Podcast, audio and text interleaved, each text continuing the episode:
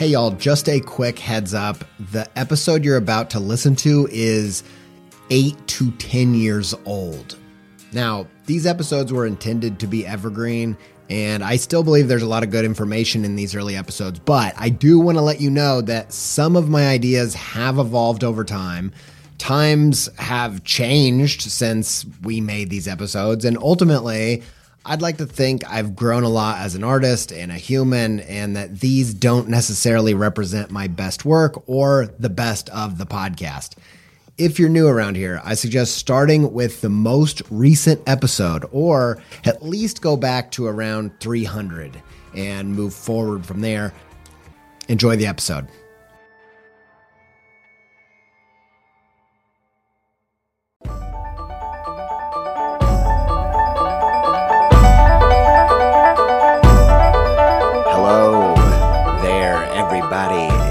Creative Pep Talk Podcast with your host, Andy J. Miller. That's me.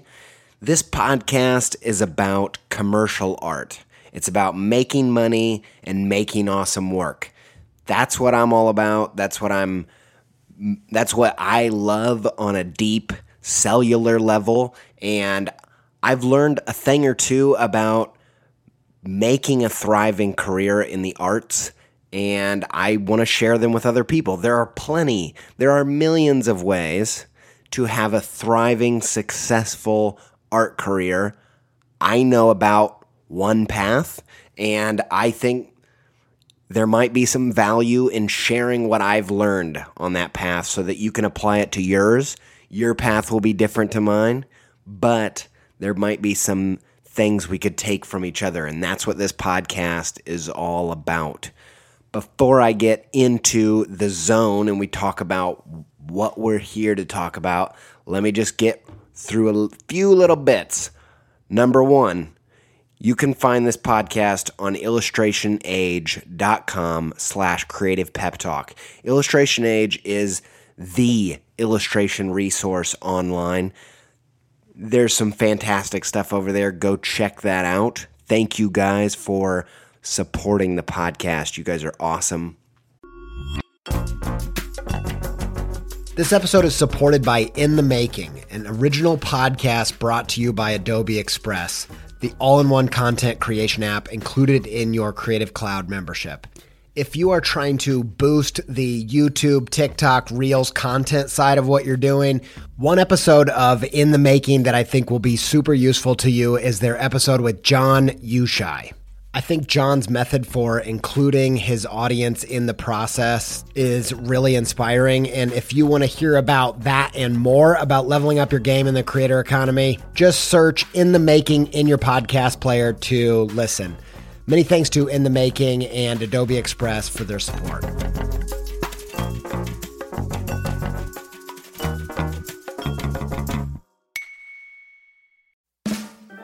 Really needed to rehaul my website. I was talking to some web people, looking around, and I got intrigued by Squarespace's new Fluid engine, partially because it just sounds cool, but also because it allows you to drag and resize and layer up anything you can imagine. I dove in, rebuilt my site it's the most me site that I've ever had. I just absolutely love it. Launched it, got such a great response. Some industry illustration and designy peers even reached out and was like, hey, who coded this thing, man? I'm like, y'all, I did it by myself, no coding with Squarespace's new Fluid engine. I told him, like, you should go check it out. You're going to be surprised with what you can do. And I built this thing before Squarespace reached out to sponsor the show. So I was like, boom, easy peasy. I was going to tell you about this new site anyway. Go check it out, AndyJPizza.com, if you want to see what I did with it.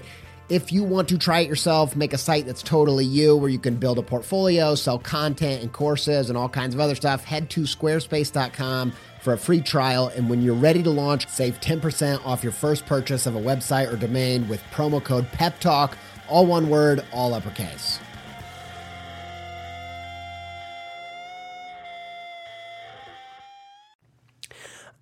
If you love the podcast, you can give it a review on iTunes. That helps other people find it. Thank you to those who have been giving lovely reviews this past week. It means a bunch to me, a whole bunch. I I'm really yeah, I'm very touched. Thank you guys. Very nice.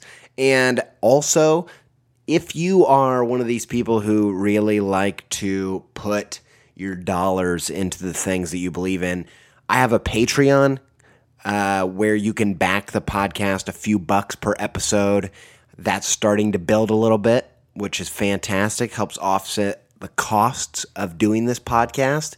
If you want to check that out, it's patreon.com slash creative pep talk. That's P A T R E O N dot com slash creative pep talk. And you can go give a dollar or two bucks uh, to support the podcast. Thank you very much.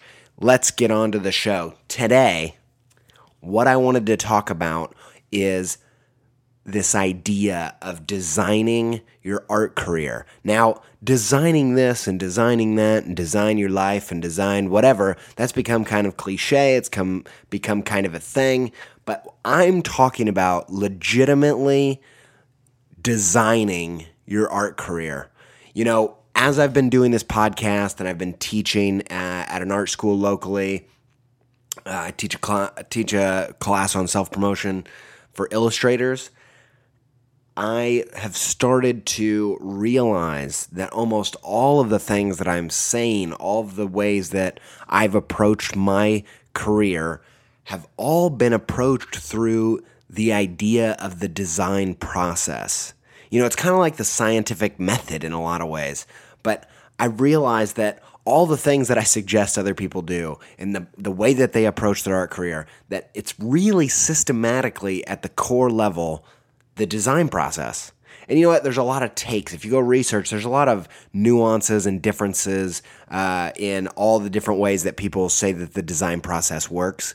I kind of adapted my own version of that for today. But basically, I realized that the way that I approach the different seasons in my career is through the lens of the design process. And that if you that if you approach your career this way, I think you can get a more objective, strategic outlook that actually yields stronger results that are not super random. One of the things that I try to fight uh, in my students and, and in myself is this ah, this kind of nature of an artist to be meandering and all over the place and go from one thing to the next because I really do believe that if you want to do something significant, if you really want to make a splash, that you have to sincerely invest in something in little chunks in the same direction over time. You know, if you want to if you want to save up in a bank account you got to put little bits over time. And then if you keep going, eventually you have some significant change in there. Same goes for, you know, losing weight. It's the same it's the same principles applied. And I think in your art career, often what I see creative people doing is investing in 5 million things. And the end result is not very significant. It's the jack of all trades, master of none scenario. And so I am always trying to come up with systems to help keep myself motivated to stay on the path long enough to reap some benefits, or at least really become familiar with the fact of whether I actually want to be on this path or not. And so part of the design process approach to the career is is based on that. Part of it is I just think it's a fantastic way of solving problems and the biggest problem you have to solve is how do you make money making awesome work as an artist. It's a tough career to approach, but I think that the more systematic you can be in your approach, the the more likely you're going to yield some results that you're actually hoping for. So, the idea for this podcast came from a conversation I had with a fellow illustrator uh, on Twitter earlier this week. And we were talking about some different topics and themes from the podcast.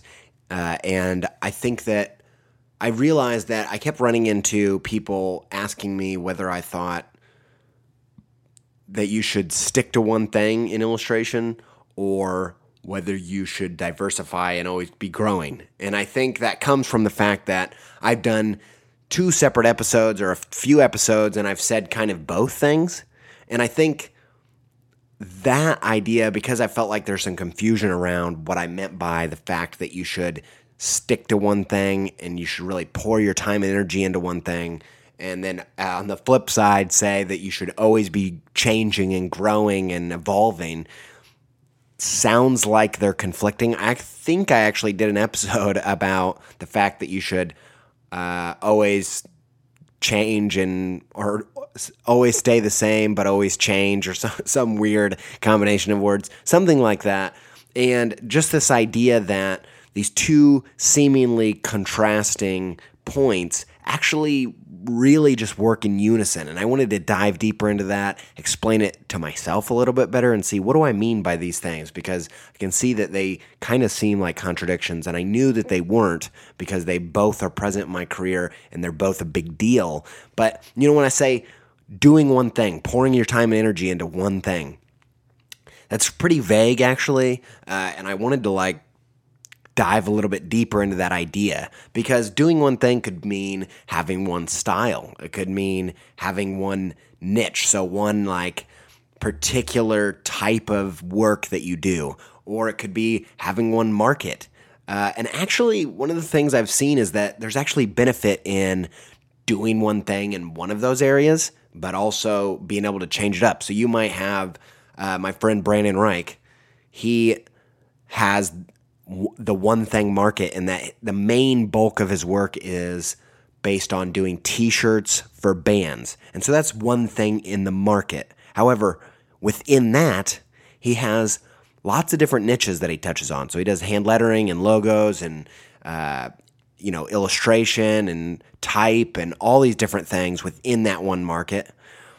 He also has a lot of nuances to his style that kind of r- has a broad range. But I think there's value in the fact that there's some real clarity in one component of those things. You could also be someone who has a strict, really specific style that's that one thing that you're pouring time and energy into. But then your market is actually all over the place. You actually market that style to a billion different places and that style actually manifests across several different niches. So you end up taking that style to editorial illustration, you end up taking that style to logo design, you take it. And so there's a lot of nuance there, right? The main point of doing one thing well and like pouring into that is that you develop something that creates clarity where people know to go to you for that thing. It's really a marketing thing. It's really saying, you know, in music, it might be that in style terms that you like to belt out songs like crazy with a crazy voice that's all that you know has an insane range but the niche ranges from you know d- different styles of music you know and so i think really the one thing thing the one thing thing is about having some kind of clarity for other people to understand where your strengths are. It's also about pouring significant amount of time and energy in one direction so that you can de- develop that you know that 10,000 hours idea where you put 10,000 hours in one thing so that you can master it. And so that can be almost anything, but you need something that glues together your career.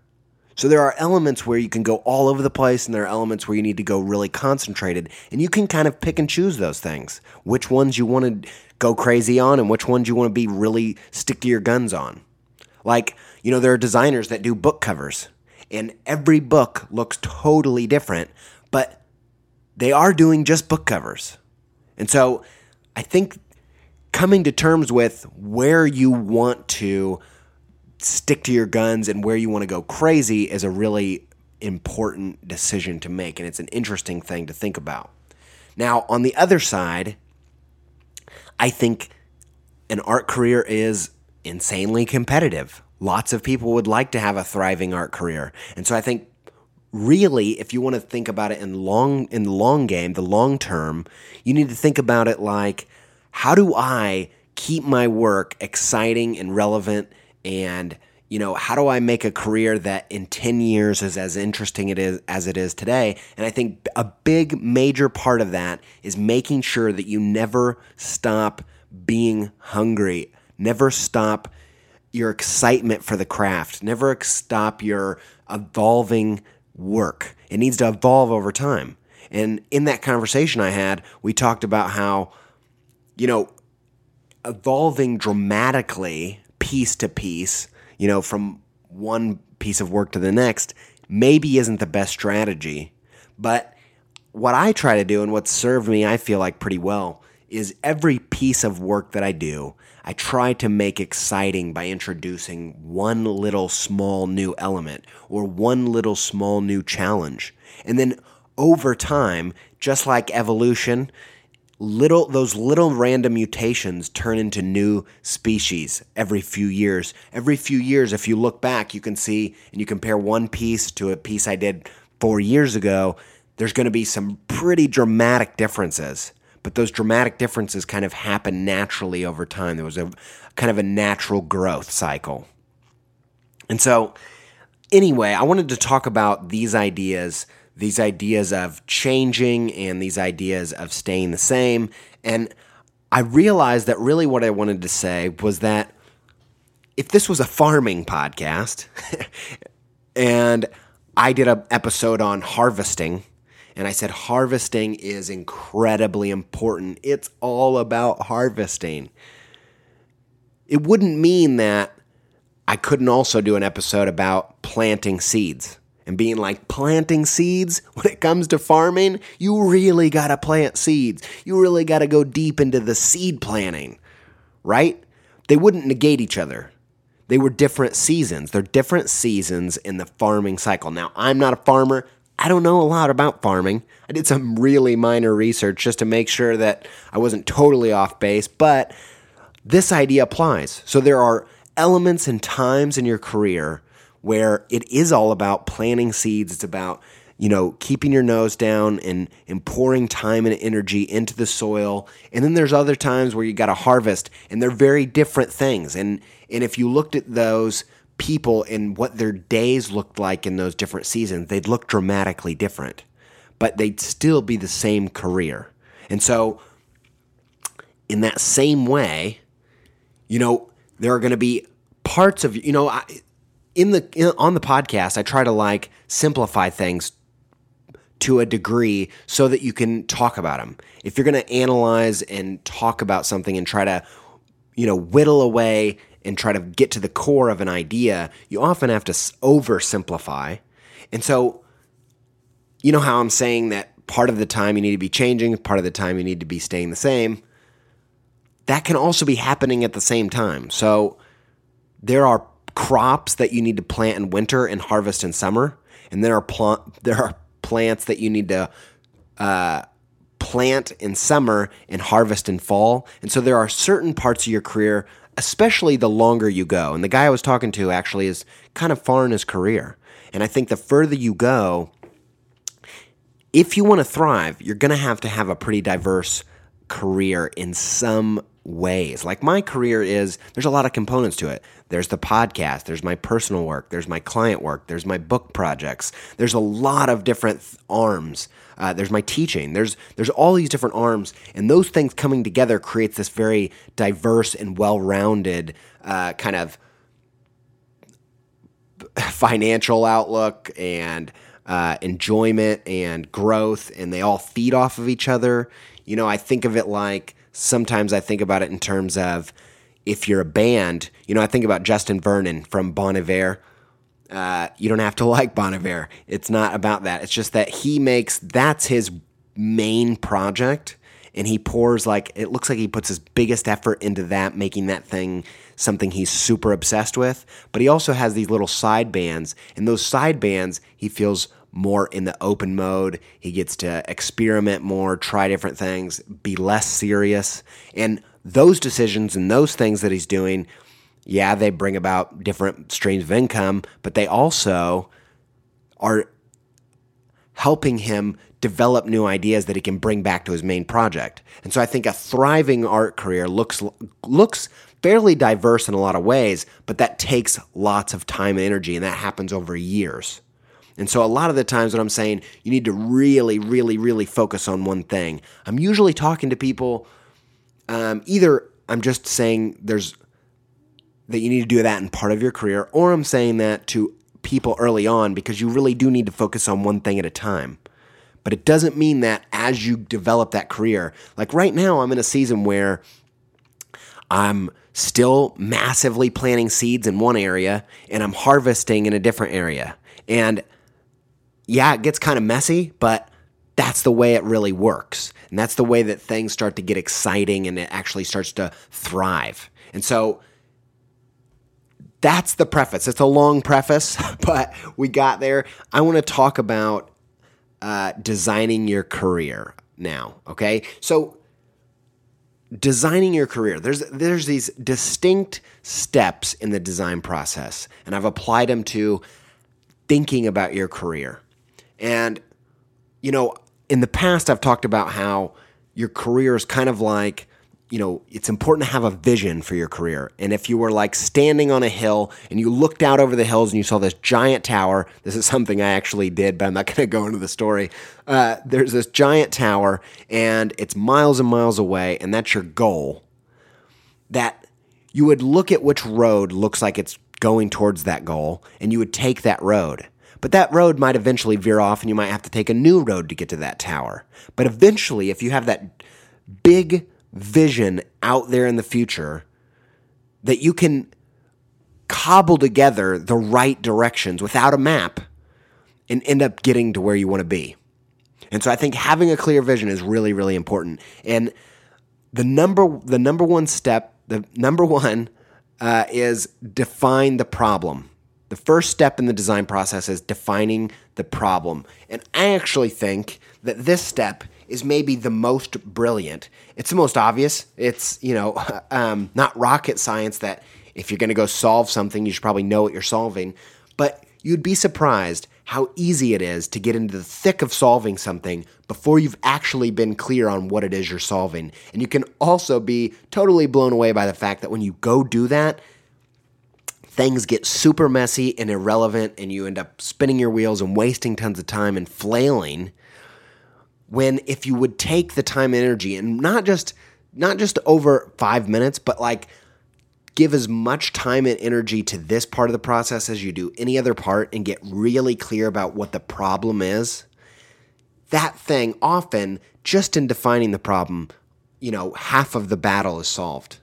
And so for me that looked like discovering that this process that I'm trying to work out and defining my art career and and what I want my and what I'm looking to do with this career. Honestly, a big epiphany was that what I really wanted was a commercial art career. The epiphany was I really really wanted to perfectly balance making a good living while also being creatively fulfilled. And that's really obvious, but once I defined that, I could see what part of that balance was out of whack at any given time. And I could realize that basically it's a tightrope act. It's something that for the for my career I want to do as much of balancing those two things at any given time for as long as possible. And the more that I do that over my career, the more successful I'll feel like I've been.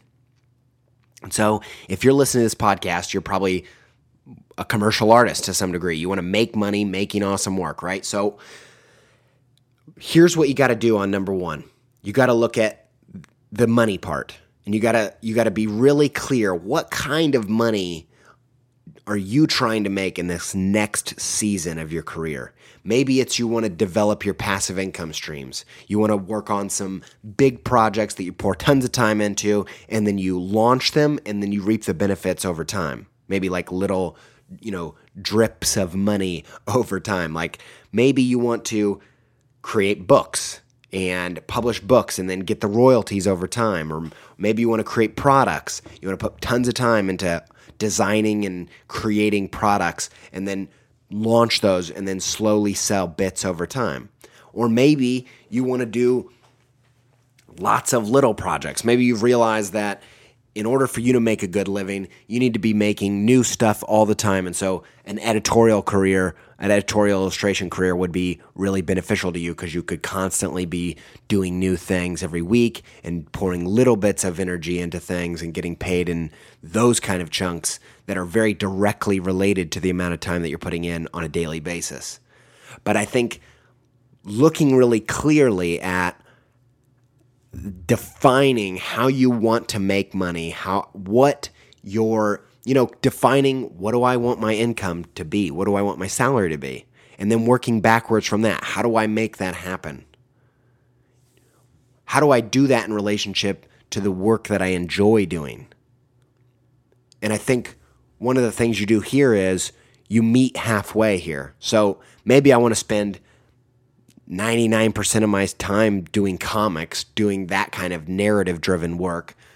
But that, I don't see how that living could make me the type of money that I want to make in the long term. And so maybe I compromise a little bit on the work I want to do and I do something else narrative. Maybe it's being a storyboard artist, or maybe it's um, working in narrative il- illustration in in a different capacity. But maybe I uh, shift that a little bit towards an industry where I can actually make the living I want to make. Or maybe it's that you're you don't want to compromise at all on the work that you're doing. Maybe you want to make comics 99% of the time and you're not you you know that you can't thrive on that. So part of your defining the problem is I need to find a part-time job in a different capacity that will pay for part of my living. So, whatever it is, I think it's important to get really clear on what those things look like. What do your days look like creatively that get you to that place of creative fulfillment and excitement on a daily basis? And what are those times where, uh, or what are the parts? How do you make money? How do you how do you balance these two things? And that's that getting really clear and defining that problem that's uniquely serving you because you're going to be really different to the way that I do it or to anybody else, that's the first step. Number two, research. Research is incredibly important. I, I love this stage. And I have some a few different things that you can do and different ways you can think about researching this next stage. This this defining your career thing, it's going to result in some clear actionable things like a campaign over 6 months to 2 years where you're pouring into this one direction. If you pour time, energy, and art making in one direction over time, take one path, you, you really head down that path over six months to two years, that's how some significant results actually happen. And so this next this next step, research. Here's some things that you can do. You know, you you identified the problem. You probably started to come up with some ideas about which directions to take or which things you need to look into. You know maybe you looked at uh, doing comics versus making kids books and you want to research both and see how the the money plays out in both areas. The first thing i suggest you do is go make a pinterest account if you don't already have one. I'm not paid to say that. I just like pinterest.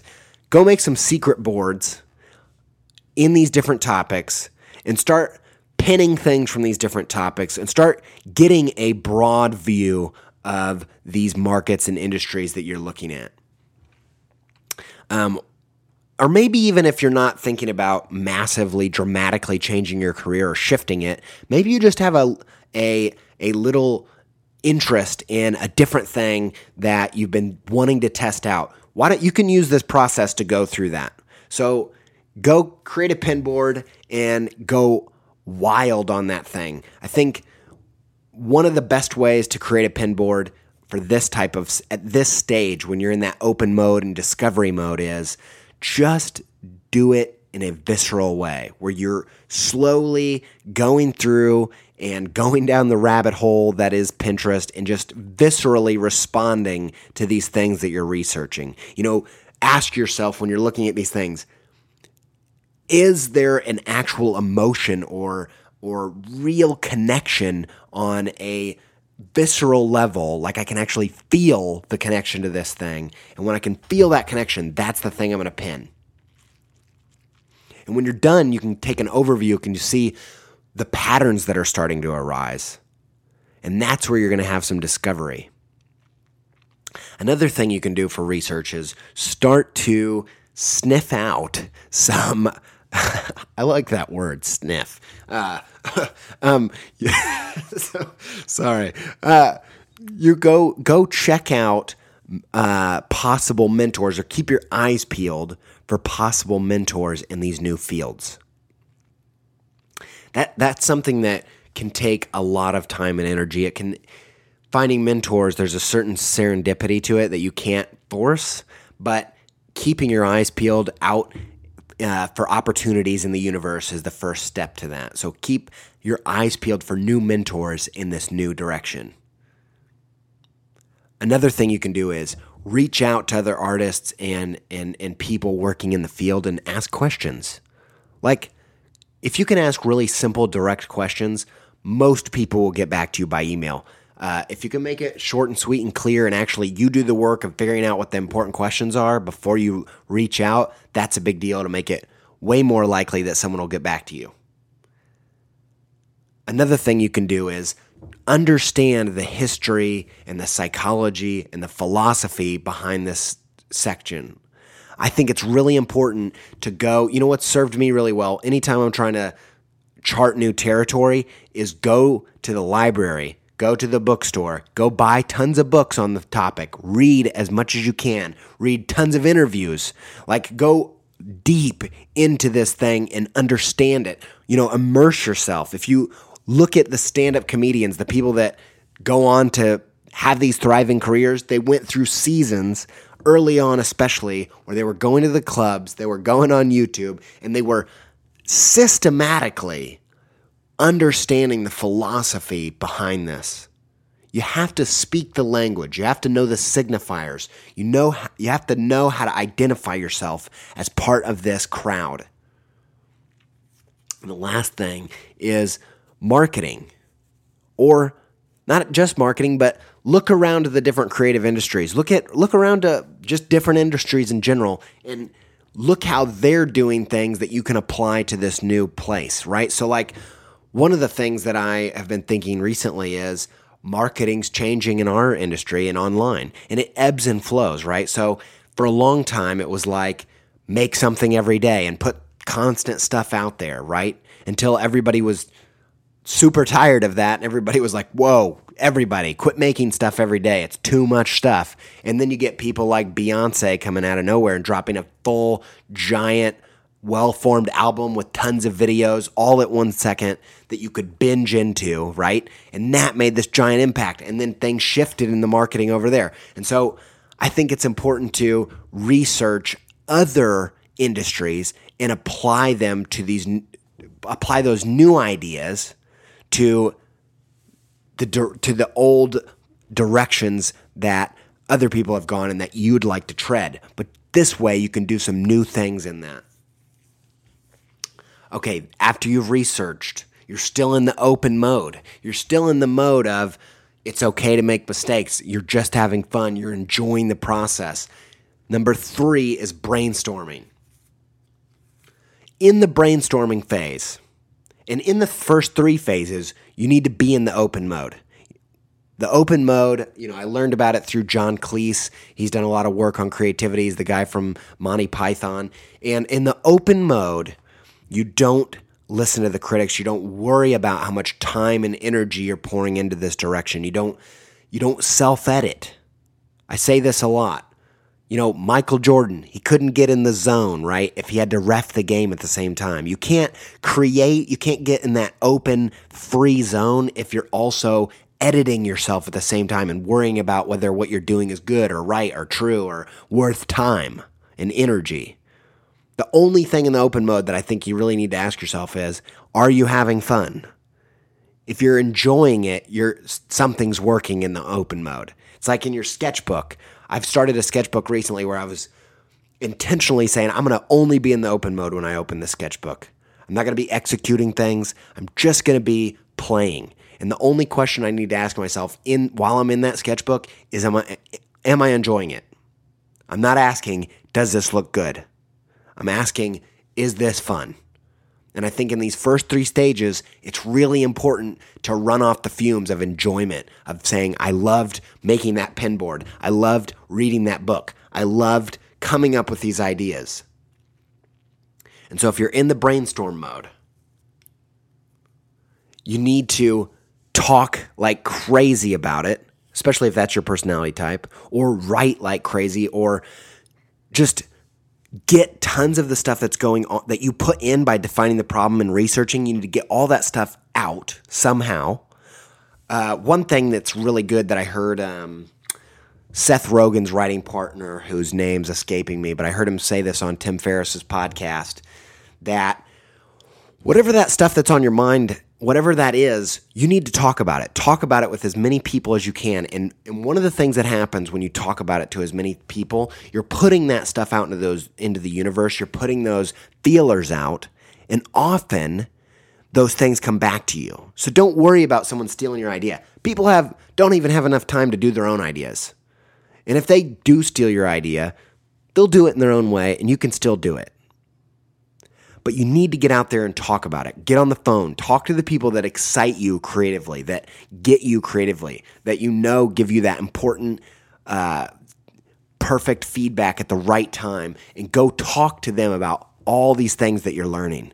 And as you're doing that, you're going to start running across just almost accidentally about ideas of how to break into these new areas or how to uh, develop this thing in your career.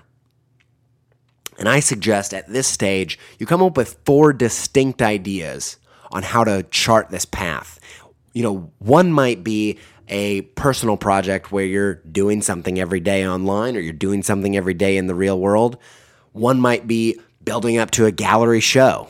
One might be, uh, you know, writing a book. You know, these very, very distinct, very differently uh, executed ideas and start developing these different possibilities, these different ways of approaching this same problem.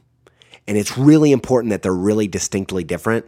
And it's really, really important that you come up with lots of different ideas, not just one. When you try to come up with one idea that's the idea, you're not going to be in the open mode because that idea has to be super good or you failed. Whereas if you if you purposely say, I'm going to come up with way more ideas than I need to, then A, you know that all of them don't have to be good, so you can have fun and enjoy it. And then I forgot what B was going to be. what it doesn't matter. What matters is you need to approach this with, oh, I know what B was going to be. B is going to be not only do you know that not all the ideas have to be good so you can have fun with it. But often, if you have, like, say, you want to come up with four ideas or 10 ideas, when you get stuck for coming up with that next one, there's a point where you say, All right, I'm just going to come up with terrible ideas. And often, when you're coming up with terrible ideas, something interesting happens. Some, you know, when you go to make an ugly drawing, you're like, I'm going to draw something really, really ugly, and you're just going to have fun with it often in that, that's when you accidentally discover something interesting. And so it's really important that you don't just go with your first idea. Your first idea is usually the worst idea. I just made that rhyme up. um, okay, so you've brainstormed. The, the fourth thing that you do, you go, you actually create. You create some solutions. You choose a path. This is in the stage where if you're looking at that problem that you wanted to solve, that tower on the horizon, you go ahead and you pick a road. You commit to a road. This is when you start to go in the closed mode, the execution mode. You start editing these ideas. You start whittling down to, I'm going to choose this path. And I think at this stage, you need to move on from the open mode and you need to go into the closed mode and you need to make some real decisions and make some real commitments so that you can invest significantly over time because you can't just make all these hypotheses and, and, and try to come up with an idea for a new direction and just pour you know, put your toes in the water and say yes or no, right? Because just like if you're going to lose weight, you can't go on a diet for a day, expect to lose 50 pounds, and if it doesn't work, give up and try something new. You know, I love that uh, proverb the man who chases two rabbits catches zero rabbits, right? You can't take two roads at the same time. And you can't take one road, get cold feet, go back the other way, take a new road, get cold feet, go back to a different road. You'll end up in the same place. You'll end up never having gone anywhere. And so at this stage, you take one of those ideas, you pick one, and you stick at it for six months to two years. You, you commit to some kind of long term endeavor, some kind of long term project in this direction, and you stick at it long enough to gather enough data to make sense of it. You know, I like the analogy uh, Obama did on the Marc Maron's podcast about how a democracy can only shift a few degrees at a time. You can't just do an about face. You can't do a 50 degree shift. You can't do 180. You have to just a few degrees every every year, maybe a degree a year, and that's how you steer a ship. That's how you get a ship to change the course. And your career is really like that. Like you can't make dramatic, giant. You know, if you need cash right now doing that with art, it's not super easy, especially like really fixing your cash problem. Like, it's a lot easier to just get a job at that stage or just mow some lawns or something, right? You're not going to dramatically change your career overnight. It's just not going to happen. It's those shifts happen a few degrees at a time. And so you need to, but you need to significantly pour into one direction, one road, so that you can gather enough data to know if it's the right road, to uh, gather enough experience so you can actually do this as a pro. You need to pour time and energy into this one thing so that other people can get the clarity and know that this is something that you do I've said this a billion times. It comes from Donald Miller. He's a writer. He said that people buy what they understand, they don't buy the best product. It's totally true. And in order to get some clarity for other people about what it is you do, you need to pour into one direction. You need significant investment in one path. So pick a road, develop a plan, commit to a certain amount of time, you know, try to make it realistic. Don't don't make some commitment that you know you're never going to uh, achieve. And then number five is gather feedback and analyze how that went. Right. So after you've done the six month endeavor or two year thing, after that, it's time to actually stop and say, okay, I committed to that road. You know, at the end of that road, at the end of the road, like like Boyz II Men say, I'm not gonna, I almost sung, sung the song. I'm sorry. I almost sung End of the Road. Go check that out. Sweet track. First big single for the boys. Uh, at the end of the road, you need to gather feedback and analyze. You need to think about how did other people respond? Was was did did their uh, were there financial incentives? Like did opportunities arise around this path? How was the pay? Could I see realistically growing this arm big enough to actually make a significant difference financially for me? Is it too competitive? Did, was it too difficult to break in? Did I enjoy doing the work? Was it creatively fulfilling? Is it exciting? Is it a sustainable excitement? Did I get really excited at the beginning, but I hated it by the time I finished it? Did I grow in excitement over time? Start analyzing all this stuff. Go take someone out for coffee that you know is willing to talk to you about this kind of thing and just pontificate about the finer points of how that went. How, how did that experiment go? You're basically looking around and you're comparing the tower where the tower is, that, that problem that you defined and that goal and that vision that you had, and you're comparing that to where you ended up at the end of this road. And when you've decided how things fare, you go on to number six. And in six, you either stay the course, it was a success, you stay the course and you you just do the next stage, or you pivot, right? You know, that Albert Einstein quote, doing the same thing and expecting different results is the definition of insanity. If you've been going the same path for five years in your style, your market, your niche, and you're not happy at all with the results, you need to pivot. Pivoting is this idea that comes from the startup culture.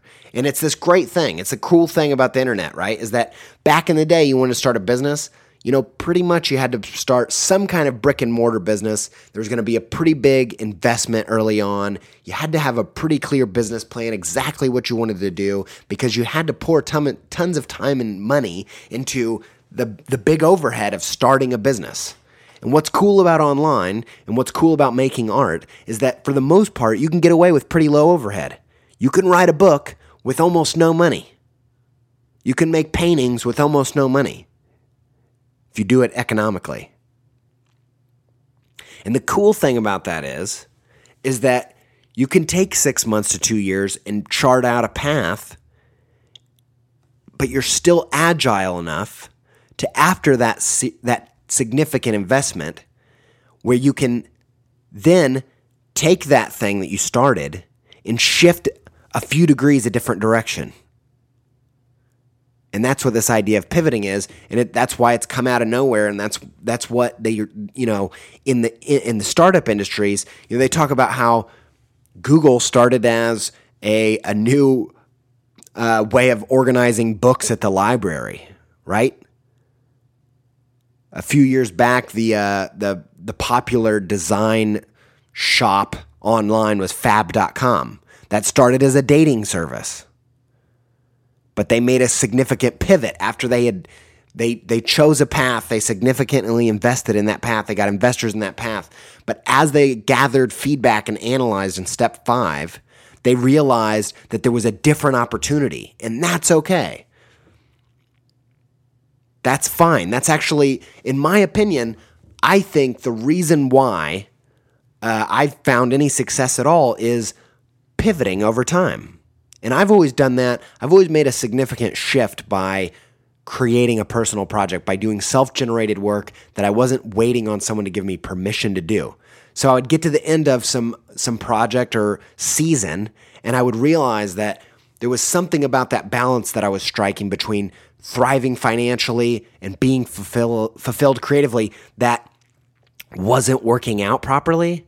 And I went back to stage one I defined the problem a little bit differently. I, you know, I, I researched and brainstormed and I created a new path, went on that path, created a project, created some significant investment in it.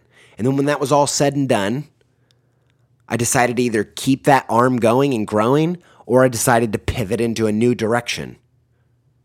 And I think students often get all bent out of shape about making this giant statement when they graduate, but you know, one of the one idea that I ran into that I think is really good is for the most part, 99% of us, unless you're, you know, one of the top percent, 1% of our industry, you're in relative obscurity.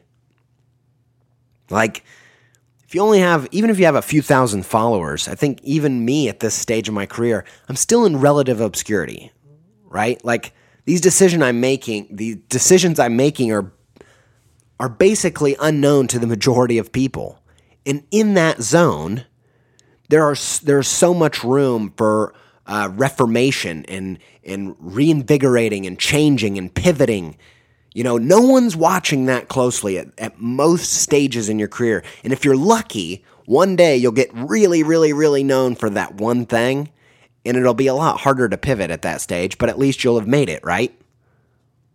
And so these shifts can be small or they could be big. You could be going from comics to kids' books. You could go from logos to brand identity. You could go from brand identity to brand strategy. You could go deeper and more nuanced into a niche. Like, usually, the further you go into a niche, the more you know uh, how much nichier it can get, how much deeper you can go into that. You know, sometimes you there's a lot of people that end up in jobs that they didn't know existed at the beginning of their career because as they dove deeper, they found those new opportunities and they got to pivot um, into different little sectors. I think a good question to ask yourself here is. Uh, in terms of music, now I'm not going to reference the bands that you like and know, probably, but I'm going to reference the ones I know, and you can do this yourself and identify which um, which hits you the strongest, right? So, in the type of music I listen to, uh, there's three bands that identify uh, these different levels of pivots in my mind. So, Beach House is an example of a band who, when they pivot, so each album, I think each album kind of represents, when you do a new album, it kind of represents the full cycle of the design process right? And that's that one significant investment, that road that they pick, that album that they make, and then they start all over again, right, with the next album. I, and that's why I think looking at music is so uh, helpful in this pursuit. It's a great analogy. So, Beach House is an example of someone who pivots really small each album. That you know each song from each previous album could go onto the next album. Like there's a it, there's not a giant pivot from album to album. Over time yeah you can see how they grow. Just that really slow mutation creates evolution over time but each album isn't dramatically different right? The next one is the the people that take everything from the last album, they bring it to the new album, but they also introduce a pretty big new component, like a new band member or a new instrument, uh, or a new process, or new a really new topic. And that band for me is Modest Mouse. And this is the one I relate to the most, as I like that each album has a distinct flavor, but they all also have a really uh, there's some elements that tie everything together. Each album has these pretty strong ties, even though they all have a strong flavor in and of themselves. That's the camp that I fall into. I like my work to, you know, every five years I want my work to look pretty different. You know, if you compare this piece to a piece five years ago, pretty big difference, although there are some themes and there are some tastes and some interests that are remaining the same throughout the last band, which I'm not a ma- massive fan of, honestly, is uh, Radiohead. I don't hate them, but it's not really my taste. But Radiohead is someone who's known for almost reinventing the wheel album to album. Like really changing things up, pushing things, trying something totally new, taking a 180. But I think it's important to note that all of these bands have a strong voice throughout. So Radiohead, Thom Yorke, he's got this way of singing and and approaching songwriting that's pretty consistent throughout even though there's a real reinvention each new album. And so maybe you need to think of bands that are reference points for you that mean something to you, but basically the different approaches are little tiny incremental changes over time, uh, you know, a moderate change over time, or extreme changes from pivot to pivot, from project to project to uh, investment to investment. And one of those is probably going to, I'm guessing, is going to ring true to you more than others because I think we all have taste. You know, when people review albums, uh, they often fall into one of these camps and believe that you should either go crazy each album and totally reinvent, or they hate when bands reinvent. You know, usually people have a taste for this thing. And you can let that lead how you want to develop a career.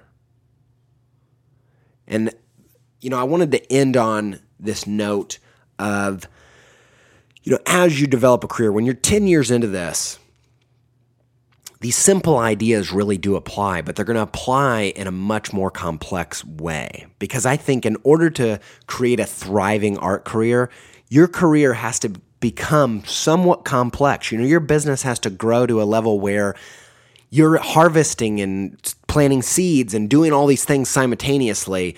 Uh, you know, you're you're watering this area, but you're starting this area and you're harvesting this area. You need to be able to be doing all these same things at the same time in lots of different manners. Otherwise, I don't really think you can create a thriving business financially But you can't do all of those things at the same time. At the early part of your career, you're just planting seeds. And when those seeds grow, you know, you can only spend time watering those seeds and then you can only spend time harvesting. But as you go along, you can start developing these different arms. And I really do think that at this stage of my career, I wouldn't be making the money I would I'm making now. I wouldn't be able to do the things I'm doing now if I was just doing one tiny little corner of art. And you know, I, I, I feel like the result of doing these different arms over time really has helped me create something that has good cash flow, but then also ability to bring larger chunks in and the ability to create passive income and all these different avenues that combine together to make uh, a more thriving overall picture creatively like it's creatively fulfilling to be dipping in and out of all these different aspects and avenues. It's it's also financially rewarding and so I think it's okay if you find yourself into a place 10 years in where things are pretty complex. And sometimes you got to prune, but it's okay to find yourself there. And actually, I think it's one of the only ways. Well, I hope that thinking about systematically designing your career uh, makes a difference for you. I hope that you get something out of it. I hope you heard something new that excites you. Thank you guys so much for all of the feedback. You guys are awesome. I love uh, the excitement around the show. I've been doing this for about a year now, and you know I, am definitely going to do hundred episodes. That's that's my goal. Uh, I might keep going for the rest of my life. Who knows? But thank you guys so much for the encouragement. It definitely keeps me excited about, keeps me pepped up to keep you pepped up. Uh, thanks, guys. And you can find the show on illustrationage.com slash creative pep talk on iTunes or SoundCloud. You can go to my website. I have a new uh, domain name, andyj.pizza. Type that into your web browser. It'll take you to my site and you can find my podcast there at the top. I just did a web f- refresh. My, my site looks all fancy and new. Got some new projects on there. I took some photos of my studio room yesterday and put those up. All kinds of new, fresh stuff going on. Uh, go check that out, andyj.pizza. Thank you guys. Guys, this week, do whatever it takes. Stay excited. If you want to be a thriving artist and you're not making piles of work, I'm gonna I'm having a hard time really believing that you really want it. Make tons of stuff. Do whatever it takes to get into that zone, to get excited about making stuff because there's no if you really I mean it comes down to that. It's really that simple. Like Make tons of stuff. Stay excited about it. I will speak to you guys soon. Stay